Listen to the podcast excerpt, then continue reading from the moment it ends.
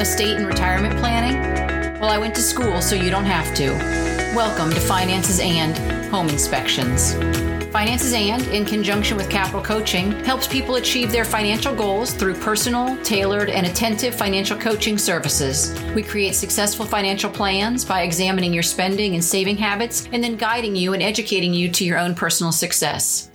Coaching services might include evaluation of your spending plan, your budget, building for your savings, financing your retirement, examining your insurance needs, and planning for your individual goals. Please contact me at capitalcoaching.net to make an appointment for a free consultation. Buying a home is exciting and exhausting. One of the most important things you can do as a buyer is to get a home inspection. This is going to help you avoid any unexpected surprises based on structural damage or any hidden flaws. This is not required by law, but having a professional check the home that you're wanting to buy is so important because this purchase will probably be one of the largest you'll ever make. And you'll want to make sure that it's safe and that you have all the information that you need for negotiating with the sellers. This inspection will cost you somewhere between $300 to $600. And if you need things like mold inspection or termite inspection, which are not covered in this general inspection, you might have to pay for that as well. An inspection is going to take approximately three to four hours, so dress appropriately. You should plan on being there to ask questions and hear what the inspector has to say in the moment. They're going to provide you a written copy along with pictures of any damage they find, but being there is very important so that you are able to ask any questions and hear what they have to say. Inspectors are not required to be licensed, but the majority of them do require a high school degree, an apprenticeship, or 128 to 140 hours of pre licensing class to become an inspector. Whether you or the seller has to pay for repairs, it's worth every penny for this purchase. This allows you to decide if you want to go through with the purchase of the home based on the damage that is found. Any damage uncovered during this time can be used to create a contingency with the contract. This means that you can walk away from the sale without any financial penalty within a specific window of time. New construction may focus on the foundation that the house will be resting on, and they'll also inspect the structure pre drywall, and then they'll do a final inspection after being built. The inspector will identify problems like major defects or even minor ones or safety issues. They're going to let you know what should be replaced and what should be repaired, what things you might want to put on your watch list of things that you're going to need to be monitoring. They're also going to be able to provide you with written information when routine maintenance should be done and what's involved in that maintenance. If you are buying your first home, this is especially important. The inspection will include inside and outside observations, which means that they'll be on the roof, and if there's a crawl space, they'll actually be under the house as well.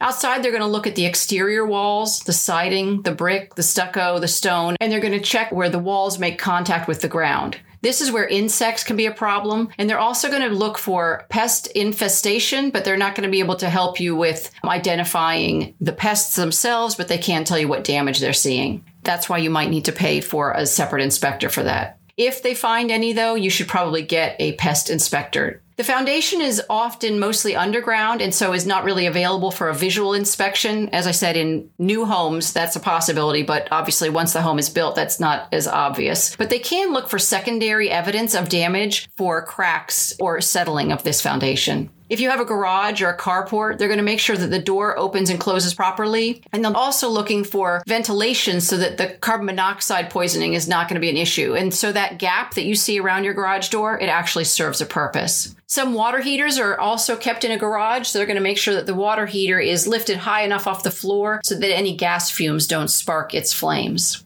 Roofs are often culprits of needed repairs because let's face it, we don't really see it very often. You can also find poor installation, missing shingles, broken gutters, or downspouts, and those are all areas that leaking is a concern. Where the roof comes into contact with the chimney, any venting pipes or skylights also need to be checked carefully as well.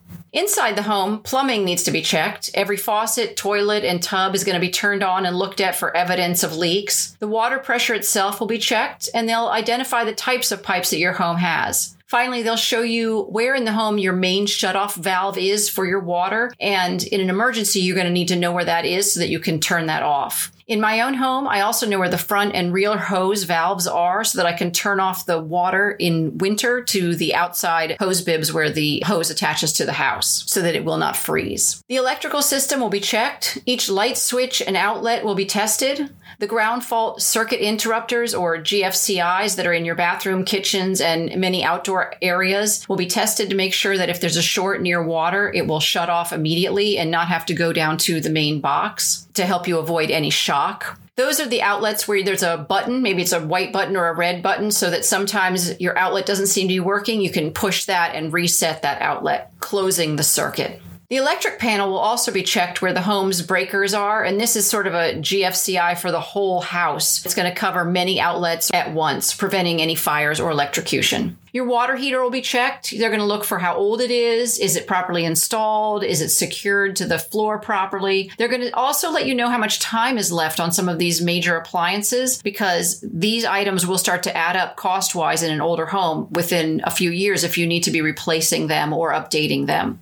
They'll check the kitchen appliances, but sometimes they aren't really part of the inspection. So make sure you know if there's anything they're not checking so that you can have those checked yourself or check them yourself. The laundry room should be properly vented. Dryers and lint can build up, which is a fire hazard. Another great thing to make sure that that is inspected as well. An attached garage is going to have a fire safe wall and door into the home, so do not cut a hole into that door for, say, your pet door. All the smoke detectors will also be checked for working properly. Bathrooms are checked for leaks, mildew, and ventilation. A bathroom without windows or fans can easily start to grow mildew, in this wet environment, uh, the wood itself can start to warp or buckle as well. Inspectors generally don't check inside fireplaces, inside pipes, inside sewer lines, inside walls or behind electrical panels, but they will alert you if they think there is a reason to have any of these additionally checked out. Now that you know the condition, of what do you do? Well, if it's going to be too costly or significant for you to fix, you could walk away if you have the inspection contingency plan. You could ask the seller to fix these things for you. You could ask them to reduce the asking price of the home or ask them to give you a cash credit so that you can fix them with their money. This is why you want to make sure that you're spending the money on an inspection because your peace of mind is going to be immense if they find nothing wrong or if they do find things wrong and you have the ability to negotiate to have that work done. Sometimes the home is bank owned or is being sold as is. This is another reason to absolutely know what you're getting. This way you can plan the costs into your purchase. Even though they're selling it as is, you have the opportunity to have the home inspected so that you know what the condition of the home is. During inspections, please ask questions. Understand what you're getting. Don't feel bad about asking questions. You're not supposed to know everything about the working conditions of a home. The inspector is, so they're happy to answer them. You're going to want to make sure that you're recording any advice they offer you for future referral. And you're going to want to hear a lot of details, especially if this is your first home. Take notes and just listen carefully to what they're telling you. So, what are some of the big mistakes that people might make during this period of time? Bankrate suggests that there are five inspection mistakes that you need to avoid. First of all, research your inspector. They should be licensed, experienced, have good reviews. You can also ask them, how long have they been doing this? How many inspections have they done? Make sure that you can be there at all times. If for any reason they act as though they're not going to want you there, that should cause some suspicion for you. You can also ask them what certification they have and what training they have. The past president of the American Society of Home Inspectors stresses that they should be able to educate you properly on the home maintenance of the home you're about to buy, so be sure and choose wisely. Some people actually don't attend the inspection, and this is a big mistake. There are actually inspectors who are going to turn down work if the buyer isn't going to attend. It's it's that important. If the inspector doesn't want you to be in the room or have you follow them around, this is a red flag and you might want to reconsider who you're having inspect the home.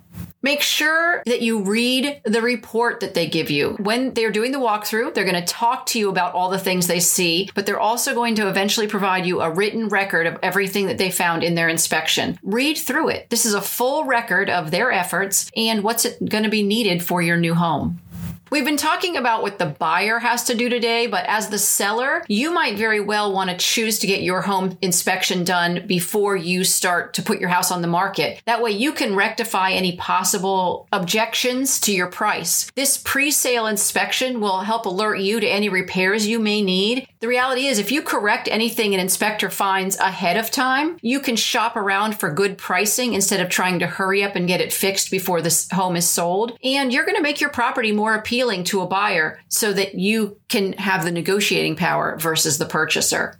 You also need to make sure that the inspector can get to everywhere they need to be. If your attic is full of stuff, you're going to make it very hard for an inspector to actually do their work, and they're going to still have to get through all of that. You know, finally, make sure that any repairs that you do complete because of an inspection are done by a professional where needed. Because if you just fix the roof yourself and it's a poor job, the buyer is not going to accept it and you're going to end up having to redo it anyways. Make sure that you're having a licensed professional in these kind of cases.